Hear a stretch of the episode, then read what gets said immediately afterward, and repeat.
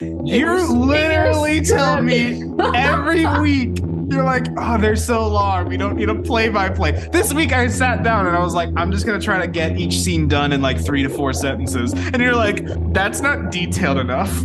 No, you know what? I think you're doing a great job.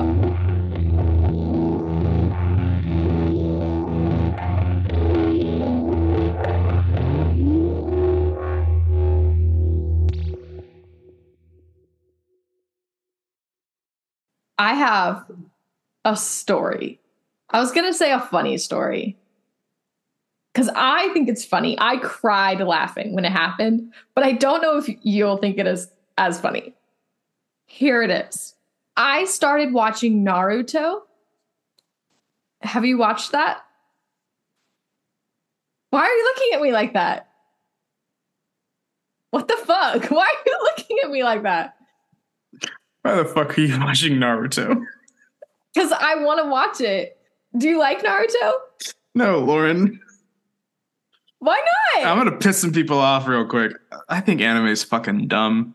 I I okay. Here's the thing. I haven't watched that much, but I like it. And here's the thing. Everybody talks about it, and I like to be in the know. So, look, my favorite Lions Who the fuck player. is everybody? My favorite Lions player is a huge Naruto fan. And so I was like, well, if Jamaal Williams loves Naruto, then I love Naruto. So I wanted to watch it. okay. So I just started it and we got to season two. And there's this song that starts playing. There's, there's like really emotional scene, and this song starts playing, and it's piano music. And I've heard this song before. I've heard this song because Andrew can play this song on piano. No, don't laugh yet. Okay. So I look at him in shock and he goes, Yeah, I can play this song. And I went, I just started dying laughing. I said, No, pause it. He pauses it. I go, For five years, for our entire relationship, I thought that he wrote this song. you fucking moron. I thought because he has it like saved on our piano, like it's just like a little keyboard where you can record yourself playing. And he's played it for me before. And I swear to God, the first time that he played it for me, he told me that he wrote it. And he denies that. But the thing is that Andrew will sometimes do like that dry humor thing where he just like says a lie, like kind of flippantly. And it's like, most of the time I know it's a joke, but I think that he did this when we first started dating and I just didn't get the joke. And then like in my mind, literally every single time he played this song for the next 5 years, I was like that's so amazing that he wrote that song. That is like he's so talented.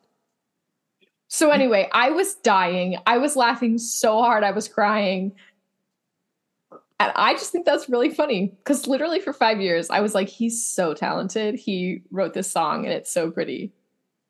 If any of our listeners watch Naruto and you want to know what song I'm talking about, it's in season two when Sakura and Ino have to battle. Okay, but some people might care, Zane. Stop shaking your head. A lot of people watch this show. My friend Sarah, uh, I've been trying to convince her to watch Lost for a while, and she always tells me, I will when I finish Naruto. But apparently there's like a hundred seasons or something, because she's been watching that shit for three years. Well, there's like three different shows. There's nine seasons of the original Naruto, and then there's like another one, another show, and then there's another show. So yeah, it's gonna be a while. I have never I can't seen such. believe that you fucking watched Naruto. Have you ever watched Death Note? Oh, God. I'm not. I'm not having an anime conversation with you, Lauren. No. Start your own podcast. Death Note is so good though. That's our next podcast. No, Yes, Zane watches Death Note, and I'm gonna lead it. That one's actually that one's actually really good. Zane gets Death Note. No, Well, welcome back, everyone, to another episode of Lauren Gets Lost. I'm Zane, and I'm Lauren. and today we're covering season two, episode four. Everybody hates Hugo, which impossible. Love Hugo. Me too. What'd you think about this episode, Lauren? I liked this episode, and you know what? It makes sense because it's a Hurley episode, but I found it to be very funny. Oh, it's very funny. I laughed a lot. And a lot of the things that I was laughing at didn't even have anything to do with Hurley. But I liked this. It was kind of a lighter episode. I mean, it also kind of wasn't, but Yeah, definitely slowed down in terms of plot. Not really a lot happened. It was really more of a, a character story. Uh, we did get see we did see some uh, progression with the tailies and all them, but yeah, it was just it was a fun story, and it's always great when Hurley is the leading man. yeah, I really liked it. Do you want to hear my synopsis? Yes, please. Hugo is tasked with being in charge of the food, but the pressure is too much. And honestly, I get that. Good work. I have got some quick picks for you. I've never been more excited in my life. Quick bit number one. This episode was directed by Alan Taylor, who directed 35 episodes of Naruto. what? I'm just kidding. you know what? That is such a good way. I immediately just started to zone out. I was already thinking about like the homework I guide to do later. And what a good way to check that I'm paying attention. no, but this episode was directed by Alan Taylor. He directed a couple episodes of House of the Dragon and Game of Thrones, as well as Mad Men. He's also directed two blockbuster movies. Uh, they were both terrible Thor the Dark World and Terminator Genisys. Hmm. Have you watched Mad Men? I have not, but it's on my list. So good. I just have a hard time watching Jon Hamm. He's a phenomenal actor. I got nothing against him. He just plays an asshole in everything he does, and he's so good at it. Yeah, I mean Don Draper is an asshole, but it's like you enjoy watching him. Hmm. Quick bit number two. This is the first episode of season two, and one of the only episodes in the series to contain every actor that they have billed as starring, Interesting. which is just another way of saying all the main characters were in this episode. Number three, in Hurley's dream sequence, on the milk carton, there is a missing poster for Walt. I did not notice that. I figured you wouldn't. Hmm. Quick bit number four Daniel Dae Kim's normal voice is used in the opening sequence when Jim speaks English. Bonus fact in season four, episode 13 of Once Upon a Time, Darkness on the Edge of Town, Daniel Day voices the fast food worker when Mr. Gold, Ursula, and Cruella go to Mr. Cluck's Chicken. I did actually know that was his real voice because I watched him in uh, Hawaii Five O. So I did catch that one. I always loved that he did Hawaii Five O after he finished Lost because he just still filmed on the same island, and instead of his name being Jin, his name was Chin. Hmm. I think it's interesting that he even looks different in the dream sequence to me. Like I feel like I didn't notice it until we see him later, like being his actual character. I was like, I, I don't. He like literally looks more American. Well, for one, he was like smiling and like was aware of what was going on. I, he always has a look of confusion Yeah, because he I just has no idea what's going on. I honestly think that's it. Is it's just like when we see Jin, we see him like a little bit confused all the time, and he just was more like relaxed and like smiley and like charismatic.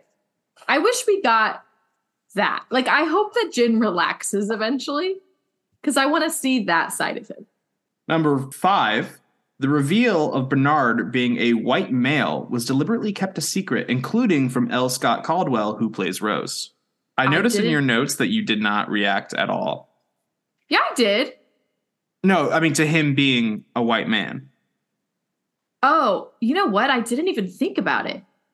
Yeah, like nowadays it's really not that big a deal. I don't really think it was that big a deal in 2004, but all of the characters, I mean like the the Rafties when they met Bernard, they were like a little shocked. So I mean like I don't know if it was supposed to be shocking, but I could honestly did not even give it a single thought.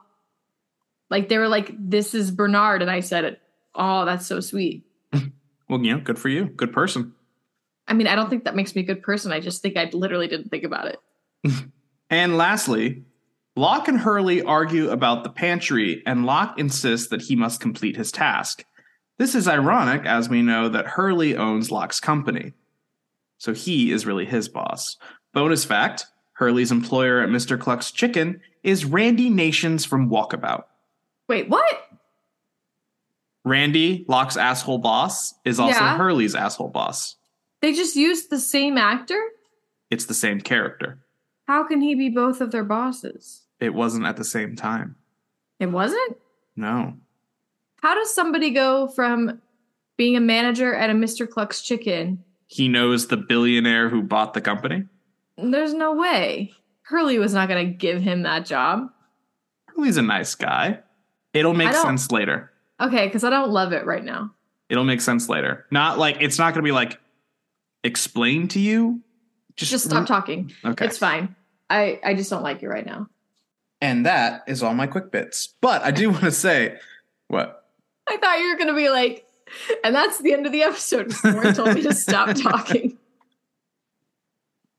I do want to point out that we were we were talking about how Nadia was one of my favorite characters, and you were like, "Oh, that implies that she's going to come back." And I was like, "You know, there are a lot of my favorite characters that are just one-offs." And you were like, "What? Are we going to see Randy again?" That's funny. But I didn't even know it was him. He looks like complete. Does he look completely different? yeah, I think it's like hair is shorter. Yeah, he looks younger. Well, duh. Okay. Well, me over here having critical thoughts. Wow. Let's dive into it, shall we? We shall. We start off with Hurley standing in the pantry, and he just starts going to town on the food, kind of like you and the applesauce. There's candy, there's chips, there's crackers, milk, pre-made steak dinner, sundaes, which confused me.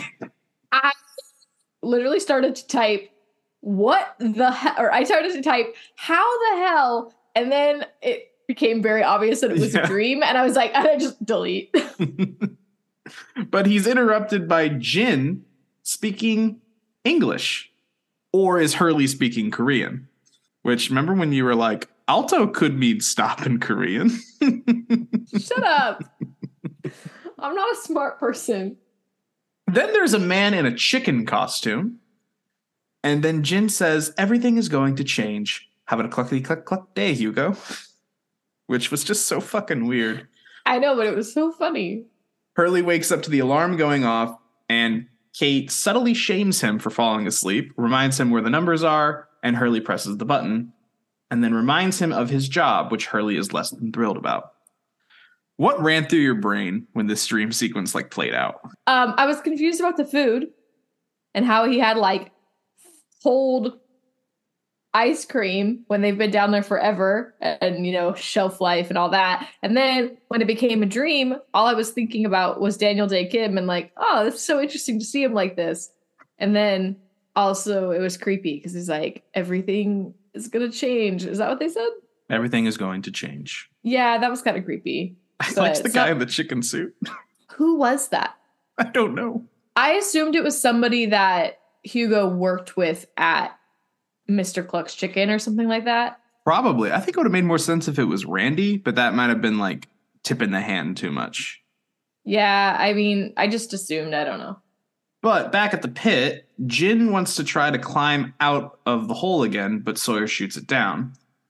Michael finally snaps and screams for them to be let out, and when Sawyer tells him to stop it, Michael tells him that Walt is still out there, and every moment they're in there, they're wasting time. No, he says, my boy. Every time now, he said it and he literally said it exactly the way Kate was saying it last episode. And I literally typed it in my notes like that, my boy. Love Kate to death, but when I watch Lost with her, I swear to God, every time I watch it with her, she finds a different thing to point out and just ruin for me. I'll never be able to hear him say my boy again because she's so right. Like he's she does it like spot on.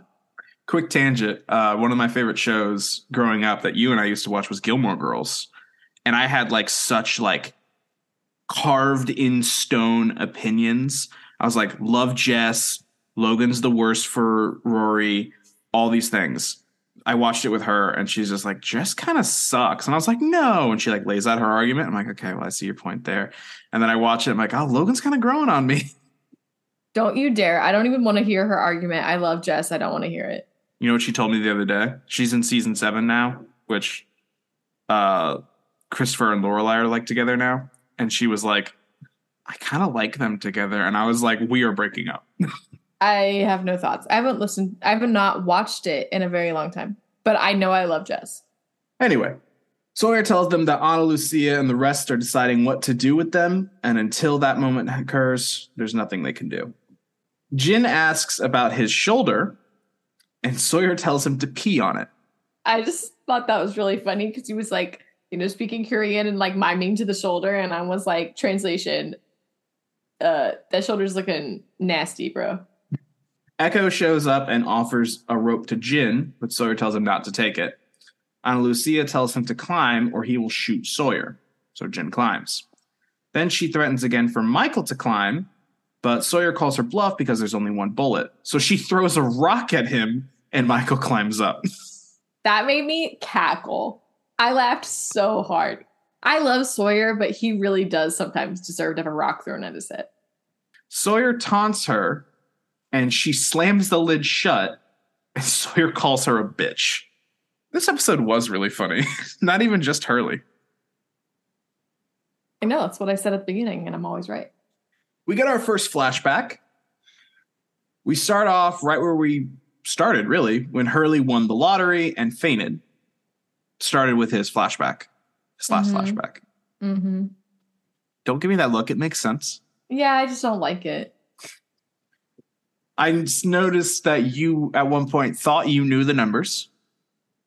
Oh yeah. So when they had to type it in and they were like, the numbers are right there, I was like, I wanted to test myself. So I wrote them in the notes. I got one number wrong. I put 24 instead of 23. You should know your birthday's on the 23rd.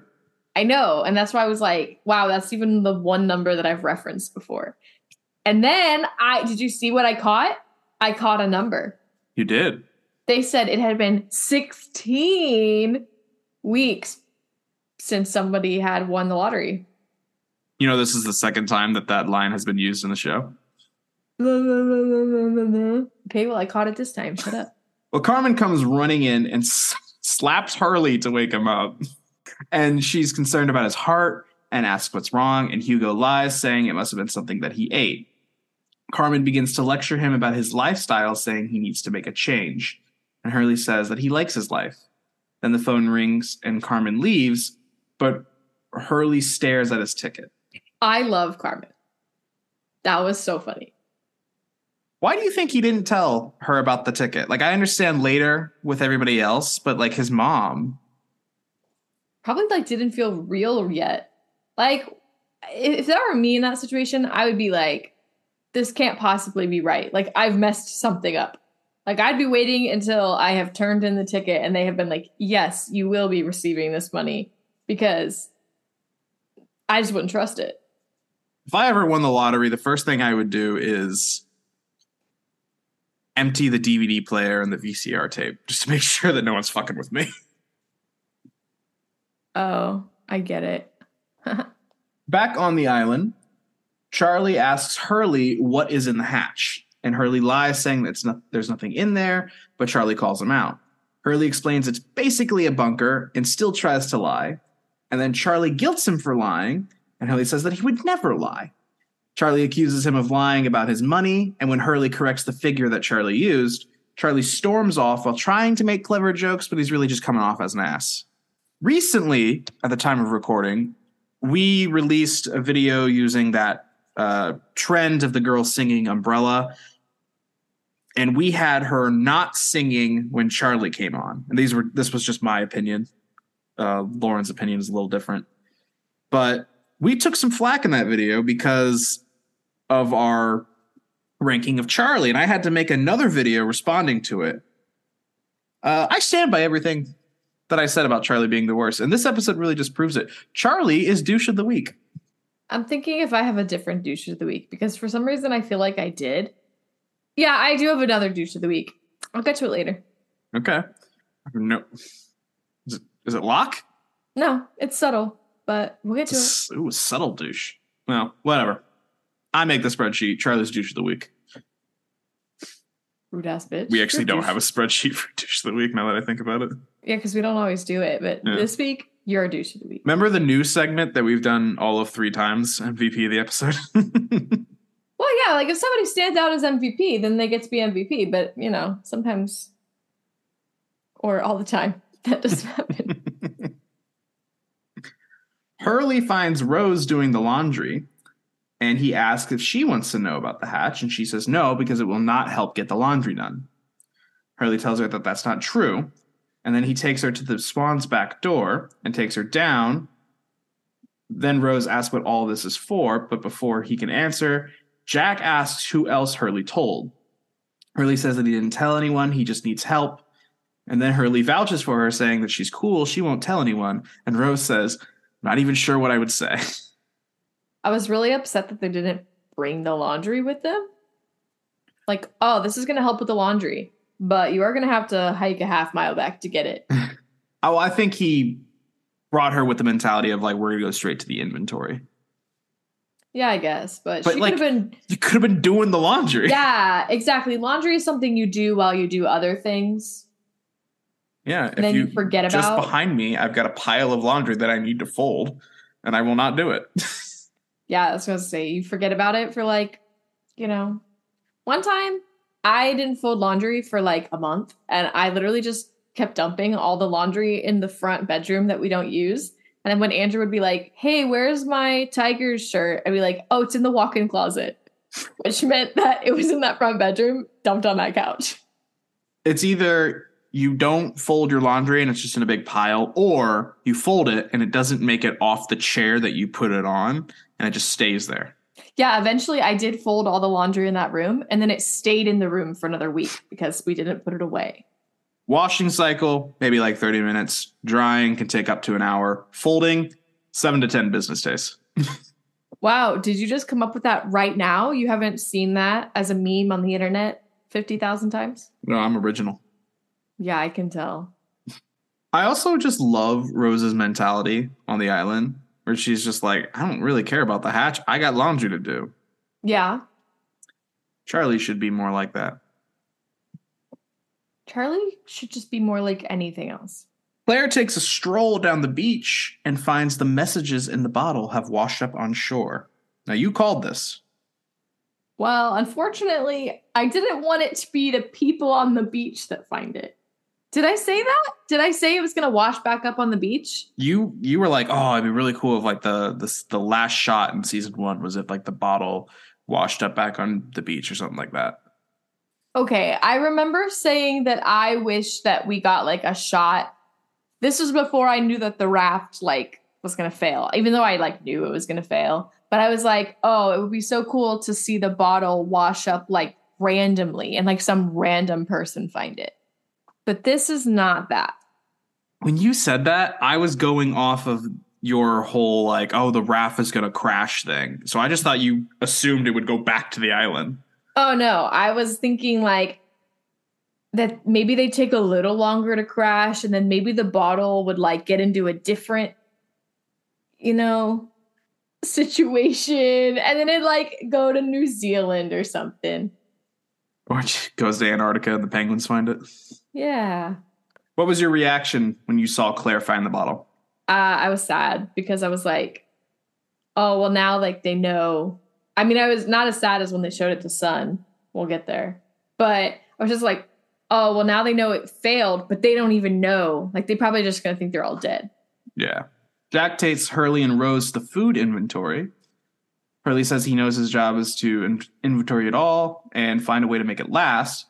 But Jack tells him not to let anyone have anything, no exceptions. It's his responsibility. Then the button starts going off and Rose asks about it. And Hurley says, You don't even want to know. Later, they inventory Ranch and the Apollo bars, and Rose talks about Bernard having a sweet tooth. Hugo asks if that was her husband, but she corrects his past tense. And when he tries to apologize, she says, Don't feel bad. I know Bernard is fine. Turns out she wasn't crazy. You know what I was thinking about? Her just like gut sense that he's fine, I don't think I would have that. Because if Andrew's like a little bit late coming home, I'm like, he's dead. I know it every time. So my gut would be like, he's definitely dead. And then it would be like, he's at work. No, he's dead. Story time. Kate stayed over at my apartment one time, and I don't live in the greatest area. So when she had to leave in, early in the morning, I walked her out, but I also walked the dog and like let him out, fed him all that stuff. And then I went back to bed. That was around like nine in the morning.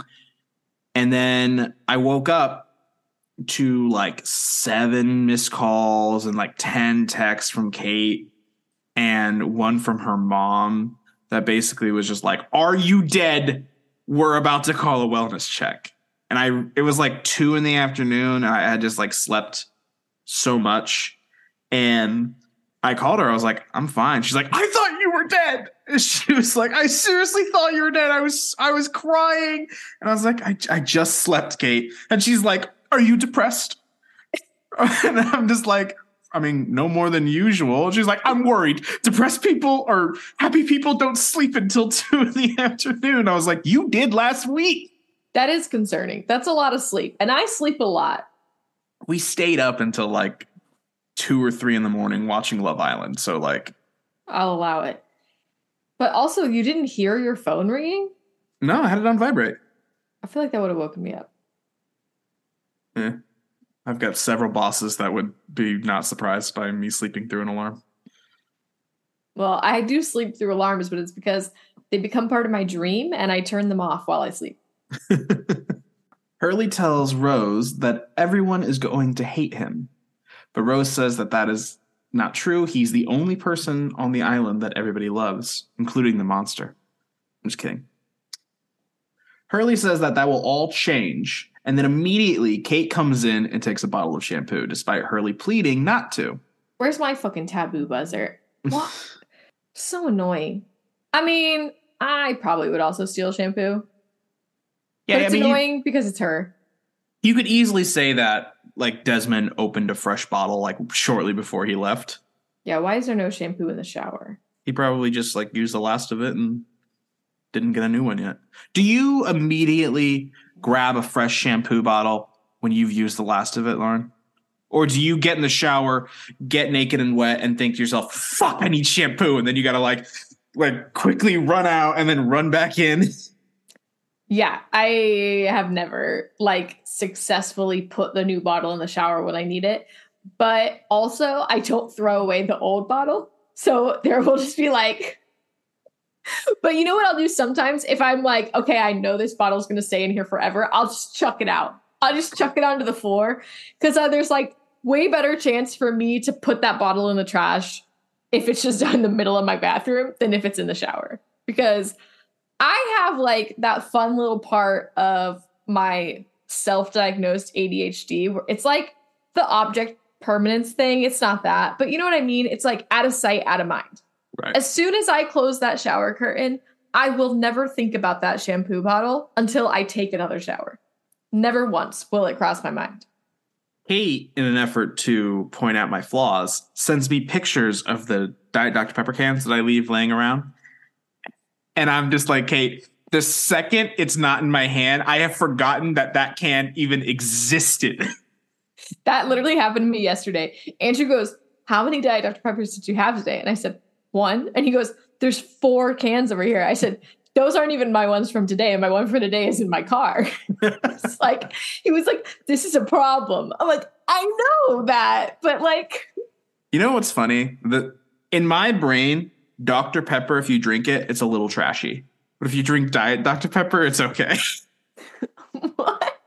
I don't know. But you know what? Honestly, to me, Diet Coke, a little trashy. I don't know why.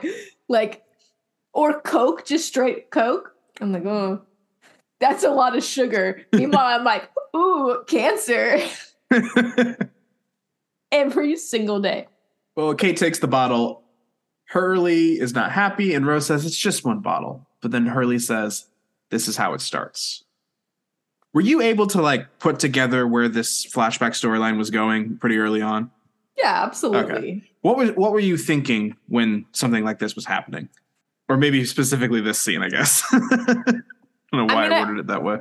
I just felt bad for him because it just gives you a glimpse of what he experienced when he got all that money. Like, I think that Hurley's just such like a happy-go-lucky person, and like you can tell he had all these friends that just like loved him for who he is, and then obviously the money changed Yeah. everything.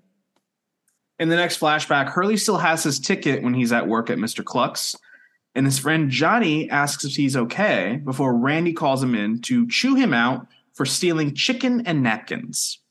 One, even though I know that he gets the money, every time they showed him with that lottery ticket, I was like, you're gonna lose it. Stop messing with it. Stop bringing it to work with you. Like you're gonna lose it. I was that was really stressing me out. And two, who doesn't eat the food at the food place that they work? Do you know how many McDonald's chicken nuggets I ate? Zero. Don't come for me. This scene, way too relatable. I was fucking snacking. When you work the drive through line and you got all that soda. Oh my oh God. my god. I at one point in high school, I told the doctor, I said, sometimes it feels like my heart is like gonna explode. And I was like, it, it races like really, really fast, and I can feel it in my body. And he was like, Do you drink a lot of caffeine? I'm like, Yes. Because at the I would work eight hour shifts and literally just be like, keep filling up my pop the whole time. He's like, You gotta stop. Also, the amount of times I got yelled at for putting too many napkins in the bag. It just this episode was too relatable. What was your favorite snack to steal while working at McDonald's? Like not eat after, but like on the clock chow down. Nuggets were just really easy. You know what's so funny? I would eat nuggets straight from the tray, like the fresh nuggets. I'd take them and I would squirt the Chipotle barbecue that we had at Mhm. the time right on the nugget. But if you were to offer me chicken nuggets right now from McDonald's, no. Literally, they only tasted good to me if I was eating them on the clock. I wouldn't order them on my breaks. I wouldn't order them after. I wouldn't order them now. They only were good when I was stealing them on the clock. The other thing I like to do was just obviously take fries right out of the mm-hmm. basket. And then if like someone's drink order got messed up and we had to remake it, oops, now I have a caramel frappe. Well, I don't like coffee, so I never really got to reap the benefits of any screw up McCafes, which there were a lot of. But I don't know if you had them. Mozzarella sticks were available when I worked at McDonald's, so those were getting stolen pretty quickly. But they were a bitch to make, and they uh, sold really quickly. So you had to like choose your moment. No, we didn't have those, but you know what? The other thing was that when you were taking the chocolate chip cookies out of the oven and putting them in the Mhm. bags to be sold, if they broke, we got to eat them. So sometimes, oops, it broke. Gotta eat it. Before we move on, not related at all to stealing food from McDonald's. Can we fucking bring back the snack wraps? Why is it taking so long? Oh my God. But you know what? Only the Chipotle snack wrap. And that was actually my go to lunch order when I was on break. But I would always have to yell at the people on the line because I would hit no cheese, but it's on there as shredded cheese and shredded lettuce. So every single time I would get a snack wrap with no lettuce because that's what everybody else ordered. Nobody wanted, oh, don't put anything healthy on my snack wrap. But anyway, that's just something that still bothers me to this Yeah. day. bring back the the bacon snack wrap with a little ranch on it. You know, bring them all back first of all, but if, let's let's not do the whole. Let's bring one back because you know everybody should be included. I know everybody liked the ranch one. I like the Chipotle. Little Chipotle ranch. Okay, one more story about when I worked at McDonald's. I'm so sorry. But you know, they used to have the chicken selects. And that's Oh, what they would put on the snack wraps for a time until they got rid of them. And then when they got rid of them, that's when I worked there. And one time this family comes through and it's this dad and he goes, Can I get the three piece chicken select meal? And I said, I'm sorry, we no longer have the chicken selects. And from the back seat, I heard the blood curdling scream of his daughter. And I was like, Same girl. And now I'm done talking about McDonald's. If you want to hear us talk about McDonald's more, let us know because I have so many Yeah. stories. We would easily do like some bonus content or maybe even like a spin-off podcast someday. Our aunt tells us all the time she loves us talking about our McDonald's stories. We have given our mom trauma when it comes to ordering in a drive-through because we'll judge her. We're like, you didn't do it right. It's true. There is a way to order in a drive-through, and if you want to know, ask us. I'll give personal lessons, five dollars a person. So Randy is chewing Hurley out and says, if he's made of money, why don't you just quit? And Hurley does that. And then Johnny comes out to make sure if Hurley's okay and reveals that he also quit. And they're going to spend the day together goofing off. What was your first impression of Johnny? He seemed like a fun guy, uh, a good friend to Hurley. A little irresponsible to quit your job like that. Yeah, well. I can understand though, if like if at the end of the episode when they're talking about finding another job, he's like, Oh, we could try here, we could try there. It doesn't seem like it's gonna be really that hard for them. But if the only reason you like your job is because of your friend, like, you know, we've worked at those places, they're fucking miserable. But having certain people around you makes it a little easier. I can see where it's like, oh, I am not fucking working here if he's not here. Yeah, I agree. Also, that kind of loyalty really just makes the re- the ending of the episode a lot harder to swallow. Yeah. Back on the island, Locke finds fruit in the jungle and calls out Charlie for following him, pointing out all the times that he saw him. Locke asks why he is following him, and Charlie says he's tired of being treated like a kid. He cites that he rescued Aaron, leaving out the fact that Sayid did most of the work, Yeah. and says that he would have gone to the Black Rock if he was asked. He says he feels entitled to answers, and Locke asks what he wants to know. And I feel like entitled is the right word for Charlie to use because he acts like an entitled little prick. Tell us how you really feel, Zane. I just, you know, I want to like go back in time and slap six year old Zane for liking Charlie because he just isn't likable. I also want to go back in time and slap six year old Zane, but just because. You have slapped six year old Zane. I don't want to hear it. Again, I want to slap him again. You want to slap a six year old? No, I want to be. Wait, hold on. Uh, no, no, I never said that. Jack checks in with Sayid, who tells him that the concrete wall is at least eight feet thick. And then Jack shows him the magnetic pull that the wall has on the key. I think everybody knows what time it is. It was early.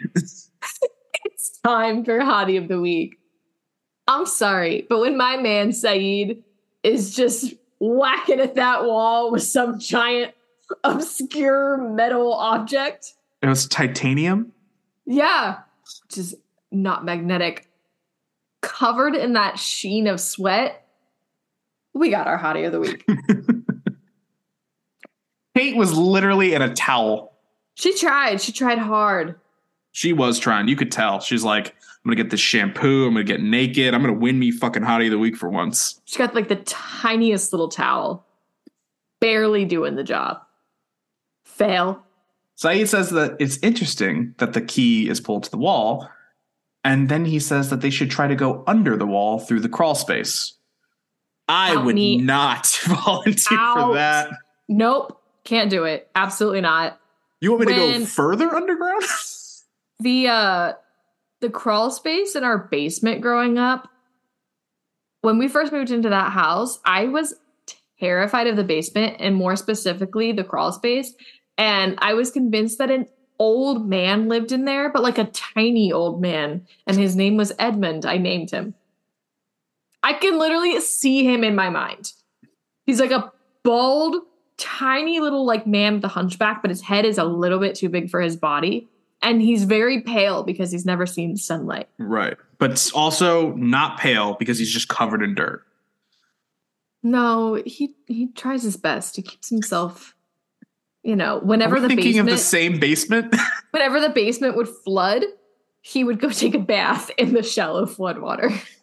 when Halo 4 came out, I wanted mom to buy it for me. So I was like, I'll clean the basement, which just consisted of sweeping all the pieces of the wall that broke off because our house was a thousand years old into one pile. and be like, clean. Uh, one time I was convinced I was going to throw a party down in that basement. The basement where you couldn't even like stand up all the way in some parts. I did not throw a party. We did not. Remember when we like had all those plans to like put a bunch of like fun stuff in the yard in the basement? We were like, oh, we'll put the basketball court here. And we had, I don't know where these ideas were coming from. Yeah, these two, the two of us that like never played outside after a certain age. We did not have that much money either. Yeah, who did we think was going to pay for all of that? I don't know. Also, any the idea of just filling our yard with like a bunch of fun stuff. We had a fucking pipeline come through every other year. Yeah, that's a story for another time. With the tailies, Eko offers Sawyer the rope, and Sawyer refuses until he sees his friends. Michael comments on them being friends, which really just it bothers me that Michael said that. It's very subtle, but could have been a contender for douche of the week. But he's like, "Oh, we're friends now, motherfucker." He pulled you out of the ocean. I mean, yeah, not douche of the week. Michael and Sawyer, I would not call them friends. I don't know. After that moment where they like Michael was like, "Oh, it is my fault." I thought that was like a nice little like touching close moment, and they've like been through a lot together at this point. It's weird for Michael to be like, "Oh, we're friends." I feel like it's rude to say. It's an unnecessary comment, but like I don't think that they're friends.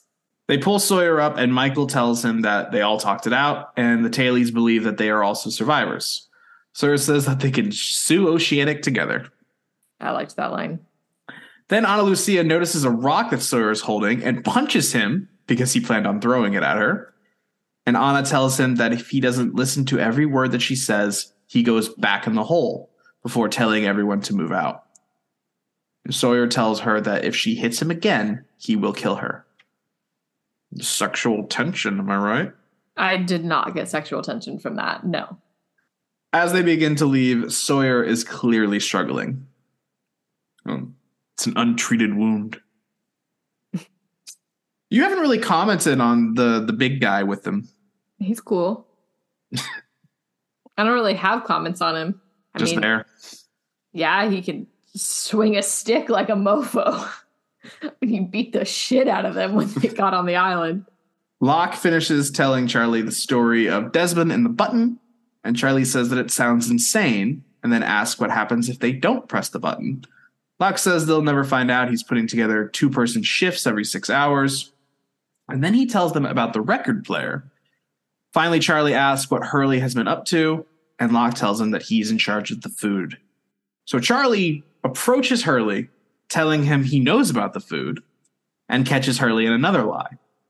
Hurley tries to explain that he doesn't even want to do it, but Charlie immediately asks for peanut butter for Claire.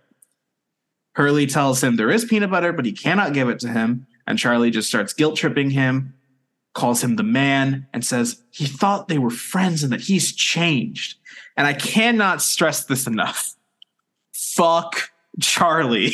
Yeah, I agree. Why? To all you Charlie fans out there, please direct your the reasons why you actually like him, and please don't say it's because he's funny, because there are other funny people. But direct your reasons why you love him to any of the DMs on any of our social medias.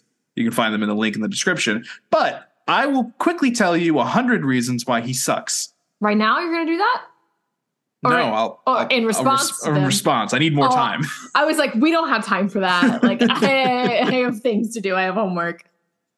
I just- we all have that one friend where we would never hear from them unless they needed something. And Charlie is that one friend. Yeah, I, I Charlie has a lot of growing to do still. In the next flashback, Hurley and Johnny sing Drive Shaft's only song and says they're more like Suck Shaft. They were definitely singing "You Are Everybody." They also got the rest of the lyrics wrong. I understand that, but I feel like they should have gotten that part right. I feel like it's a little just like play on the fact that like who the fuck knows these lyrics? they go up to the counter and talk to a girl named Starla, who Hurley is crushing on. They tell her that they quit, and then he asks her to go to a concert with him.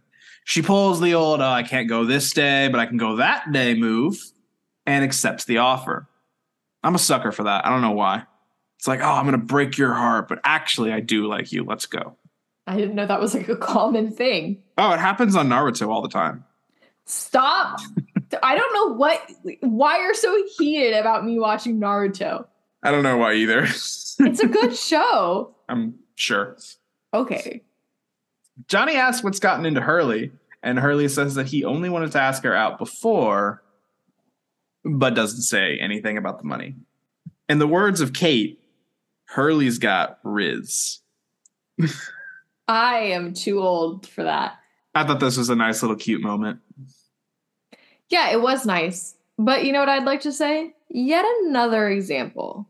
Why don't people ask follow up questions? Before. Before what? He If did. he literally said before what? And he said nothing. I don't remember that. Maybe you should have put that in your notes.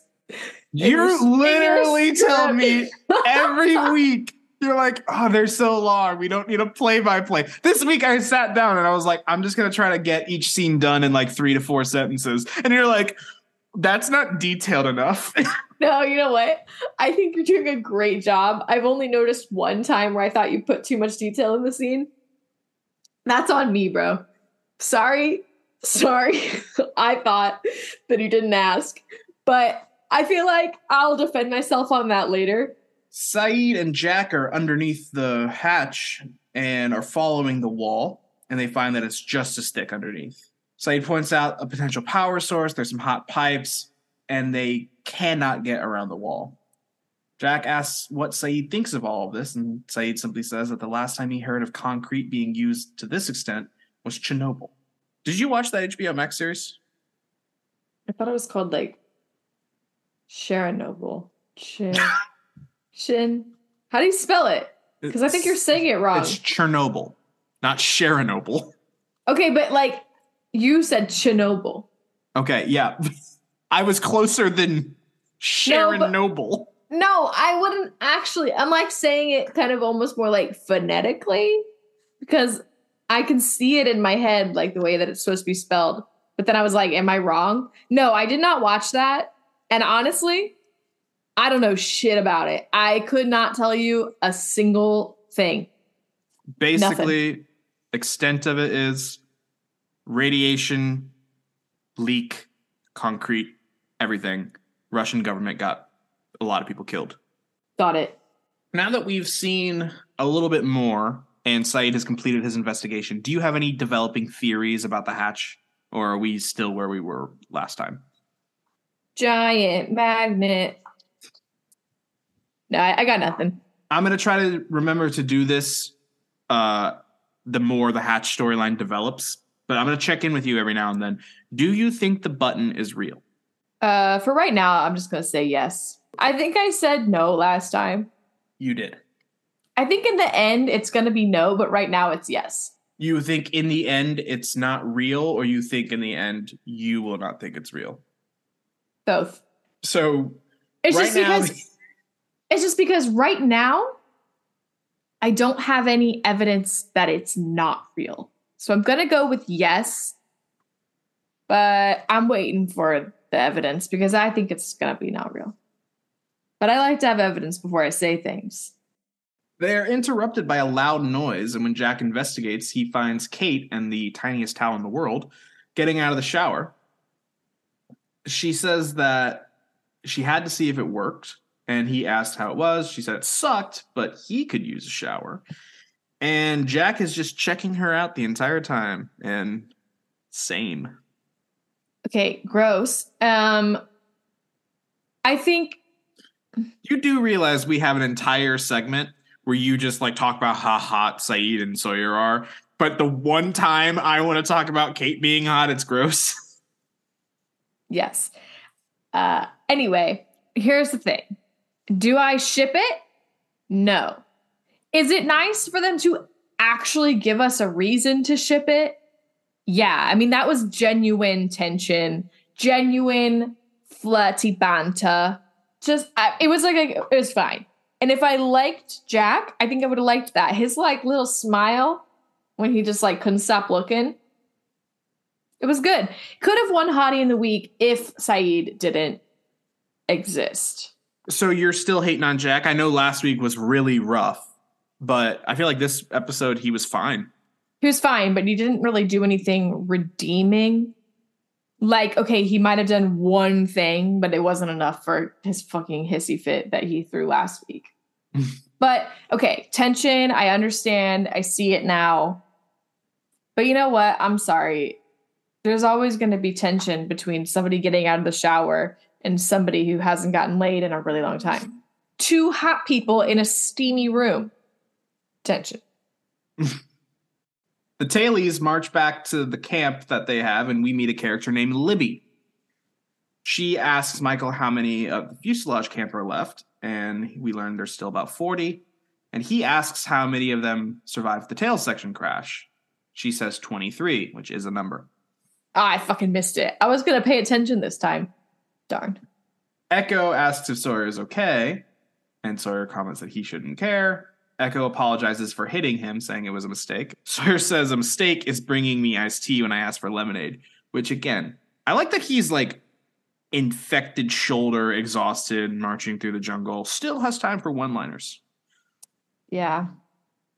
Ana Lucia tells him to shut up and then reveals a mysterious door in the bushes, does a secret knock, and then Bernard opens it. They go inside and we see two things. One, there are only five of the tailies left. Two, this bunker has a Dharma symbol on it with an arrow in the middle instead of a swan. That was interesting because I had said, oh, there's probably only one on this island. And so now I'm wrong again. But this one is like way more like primitive. Like there's nothing going on as far as I seems can like tell. a room, really. Yeah. So that's interesting. Michael asks Libby, I thought you said there were 23. And she said, there were. So that my mind immediately went to sickness question mark, but I mean they didn't say anything about sickness or anything. So like I mean the front of the plane people, they've had their share of accidents, like a couple, three people have died. But that's a lot of people to die. So like my guess right now would be sickness or the others, but I mean they got all like they're like being quiet and they're like really way way way more. This is what I said last week. Like they're way less trusting and like really intense. So like I said I think they've been through some shit. So maybe the others have just been murdering them. Yeah, there is a number of things it could be. Like we know the others are on the island. There is the sickness. The monster could have maybe been visiting them. Polar bears. I think it's funny that you said the front of the plane people have had their accidents. They're all dead. Our people are the middle of the plane. Oh my god, whatever. I know. I just thought it was funny. You're like, yeah, they've had their share of accidents. I was like, yeah, the impact. So what? The plane broke into 3 pieces? yes. Why did I not know that? If you remember, the pilot episode was all about going to the cockpit. We have a major argument about people who could say fuselage, know what a fuselage is. The cockpit is just gone. Okay, I still don't know what a fuselage is, and, and It's the middle section. I didn't know that. I did not know that until right now. Okay, look, just shut up. I am here to be funny and to just like entertain people. I'm not here to know things about planes or about the plot or about anything you've ever said to me in the past. How to spell or say words. Shut up. That's not my forte. We get a little girl talk when Claire and Shannon approach Sun in the garden, revealing the bottle from the raft. Also, one of the quick bits was that everybody was in this episode. Shannon was just there. I don't think she had a line. Okay, here's what I have to say about Shannon. This is the thought I was going to say earlier, but I saved it. So, Claire brings Shannon in on this bottle fiasco, and then they go to Sun. If I'm Shannon, she had that experience where she thought she saw Walt, and she thought she saw him wet I would be so much more freaked out now because now she knows there was trouble on the raft. In the very least, the bottle fell off. Oopsie daisy. But probably they wrecked. And if I had this crazy experience where I thought I saw Walt in the jungle again, soaking wet, I'd be so freaked out. And she's chill, cool as a cucumber, easy breezy. More on that later. Hmm, interesting. Claire says that they thought she should decide what to do with the bottle. Do you agree with this thought process? No, I don't. Like, I think it makes sense to tell her first because she's Right. the one that's going to be the most like emotionally affected. But everybody else thinks that this raft is like bringing their rescue. They need to know. Yeah. While he sorts the guns in the hatch, Hurley asked Locke why he told Charlie about the food. He tells Locke that all of it is going to change and they never should have come down here in the first place. Locke tells him that change is good. Wholeheartedly disagree. I've never liked change, ever. I agree. Hurley says he will be the bad guy for denying food and tries to quit, but Locke tells him they all have jobs to do. Hurley is in charge of food, and Locke is in charge of getting people to push a button without understanding why or what for. Hurley says he doesn't want to do this, but Locke says he's had a bunch of jobs that he didn't want to do, but he still did them. And then he tells Hurley he cannot quit. I got a couple questions for you here. One, why is Locke not telling people why and what for? They have a fucking movie that explains it. Mm, I think Locke just like maybe after trying to deal with Jack and like his extreme pushback, he's just like, I don't want to have to deal with that over and over again. I'm just gonna like the people that will do it will take the shift, and the people that won't won't. I feel like you could do that with the movie though. Law of there's 40 of them. Enough of them would be like, uh, just in case it's real.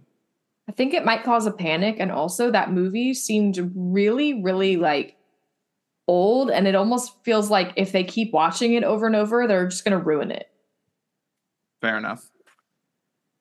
How do you think Jack would have handled this conversation if he would have gone to him instead of Locke? Mm, I think it would have been similar. Like Jack would have just been like, whatever, Hurley, that's your job. Like, figure it out. If you don't want to do it, get someone else to do it. Like, I got too many things to deal with, Hurley. That's what Jack would have been like Why do you think they put Hurley in charge of the food in the first place? for the plot. Well, Hurley takes this conversation and goes to where they keep the spare dynamite and carefully pulls it out. He somehow gets that from the jungle to the hatch without blowing up. And every time anyone interacts with that dynamite, I just think, why was it so easy for Arzt to die? I don't like this. I feel like this was extreme. He could have just not done it. He could have just been like, You can't make me. I'm not going to do it. Why are you? Why? Why would you blow up food? At least fucking chow down first. or just like tell everybody on the beach, like, if you want food, go fend for yourself in the hatch. I would tell Jack, listen, I'm not going to do it. And if you insist on me doing it, I'm going to let it be a free for all, which is like obviously what happens. But like, I'm sorry that the dynamite plan, that's like, okay, I, I maybe kind of am getting a glimpse into why he might have been institutionalized, maybe. Maybe. I, I feel like he just has some trauma and he just like went to an extreme. Okay, but, But- that's, that's like extreme. Yeah. like you can't handle like this job so you're gonna blow up everyone's food that's like that's really really extreme The next scenes are are like a flashback and island experience, and they kind of splice over top of each other. It's gonna be hard for me to explain, so I'm just gonna describe the flashback first, and then we're gonna describe the island scene. But in the flashback, Johnny and Hurley steal a bunch of garden gnomes to spell out "cluck you," which joke of the week. So fucking funny. okay Randy catches them and they run off. And Johnny says that Today was fun, but tomorrow they got to find another place to work. And Hurley tells him to promise that no matter what happens, they do not change. Johnny thinks that he might be getting that stomach stapling surgery thing, is how he puts it. And Hurley denies it and again asks him to promise. Johnny says that he will drink to it. So they go to a gas station, and when they pull in, they see a film crew interviewing one of the attendants. Hurley tries to get them to leave, but Johnny wants to see if somebody got shot. Hurley pulls out his ticket, and Johnny tells him that somebody won the lottery. The gas station attendant points out Hurley, and the news team rushes to him, trying to ask questions. Pictures are being taken, and Johnny has the face of a betrayed man, which is really weird because I don't think Hurley did anything. And that's why he's douche of the week. Yeah, I feel I feel like that is a very strong contender. Charlie literally had three to four different scenes of being an asshole, so I gave it to him. But fair enough. Yeah, but the thing is, it's like we already know that that's Charlie. The thing about douche of the week is that it has to be like douche, and that's and that's what this was. Like the only thing, because I sat there and I tried to argue it from his friend's side.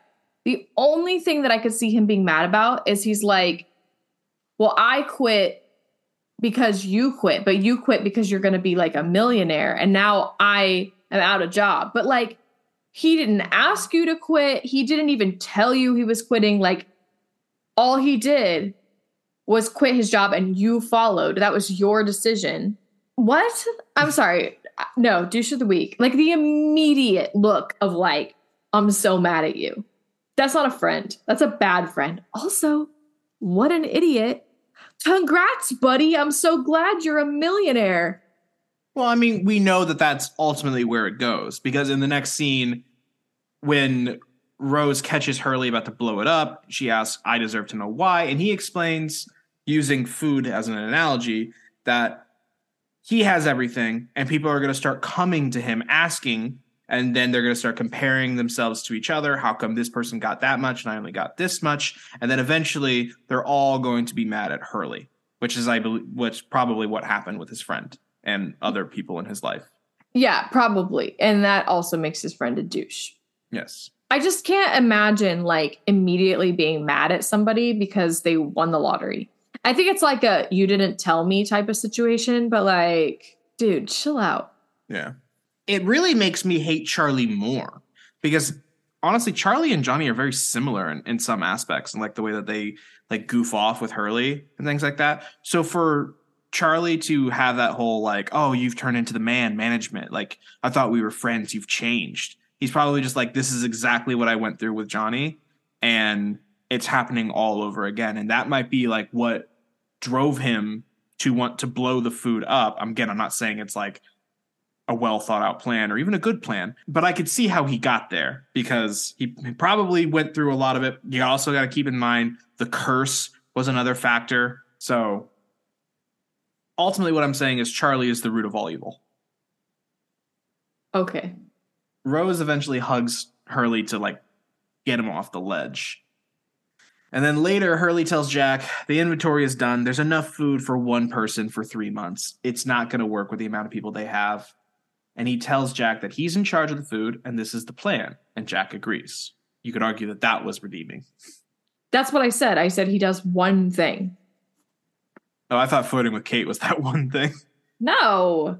So then we get a little montage of everybody eating on the beach. Hurley gives Charlie a jar of peanut butter as he passes out food to everyone else. Shannon feeds Vincent, which is just adorable.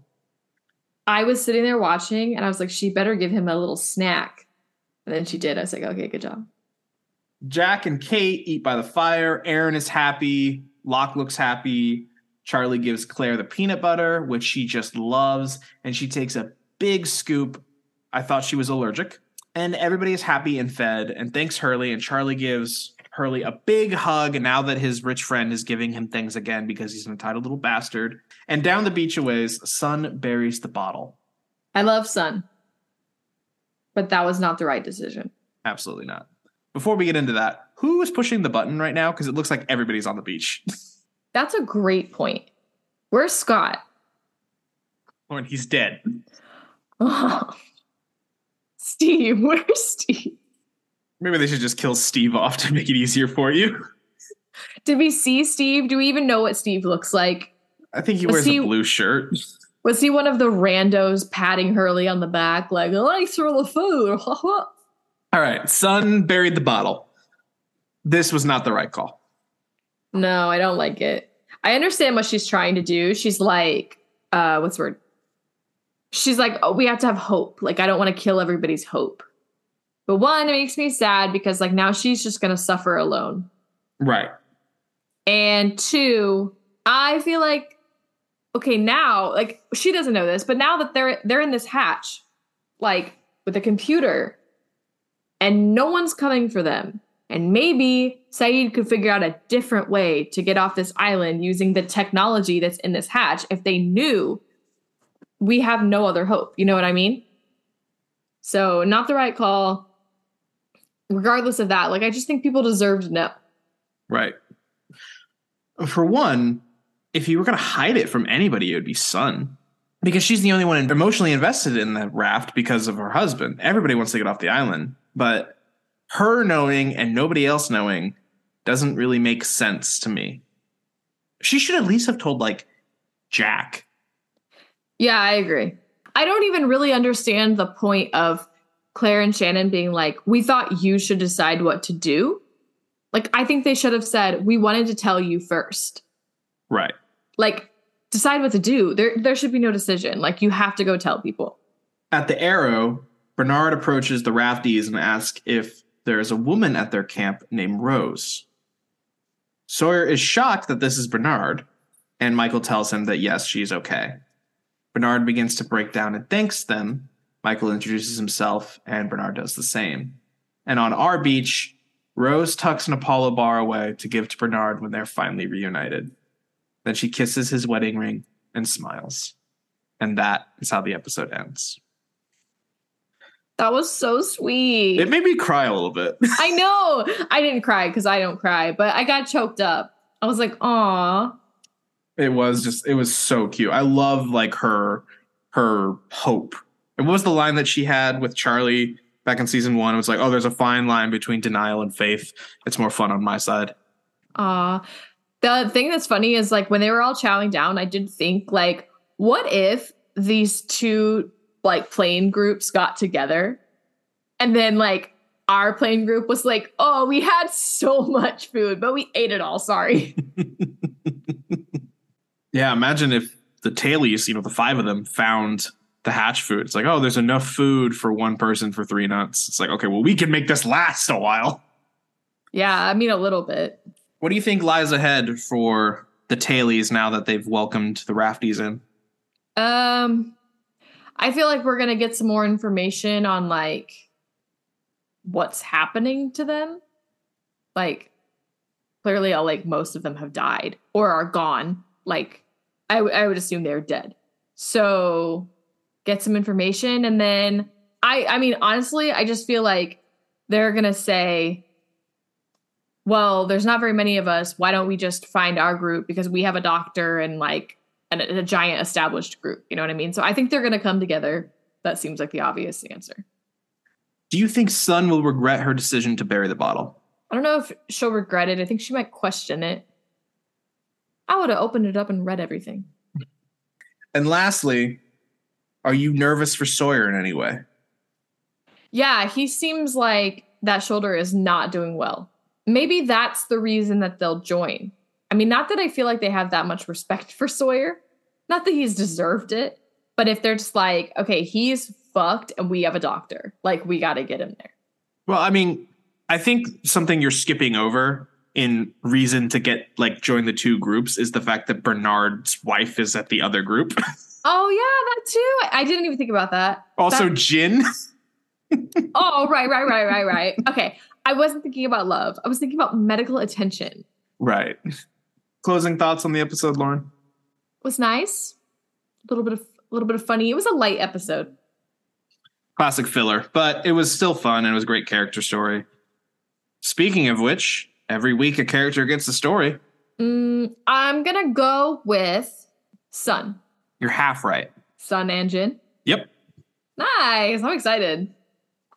Next week is titled dot dot dot and found. So it's lost and found. I get it. And if I remember correctly, it's actually a pretty solid episode. Well, I hope that they're all solid episodes because we're They doing a aren't. podcast. Great. I'm We have a Charlie excited. episode coming up, which is considered to be one of the worst, if not the worst episode. Great. I'm excited. Are we we're done now? Yep. okay. Speaking of Charlie, don't forget to go over to our TikTok. TikTok. Speaking of Charlie, don't forget to go over to our TikTok and check out Zane's controversial opinion. I have not seen the video because I'm not allowed to watch most of our TikToks.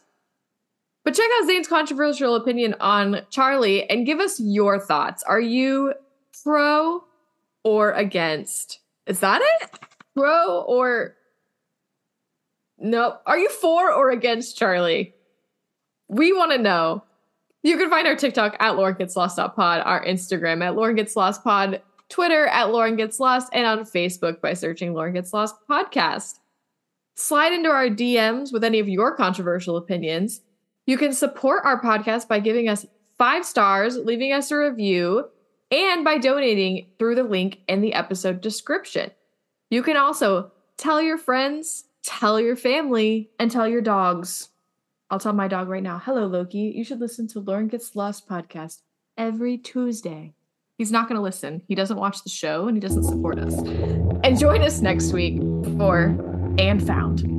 Thank you for listening to Lauren Gets Lost. This podcast is hosted by and edited by Zane Kohler, with co host Lauren Kohler, produced by Kate Worcester, and our music is done by David Kohler. And remember, they were not dead the whole time.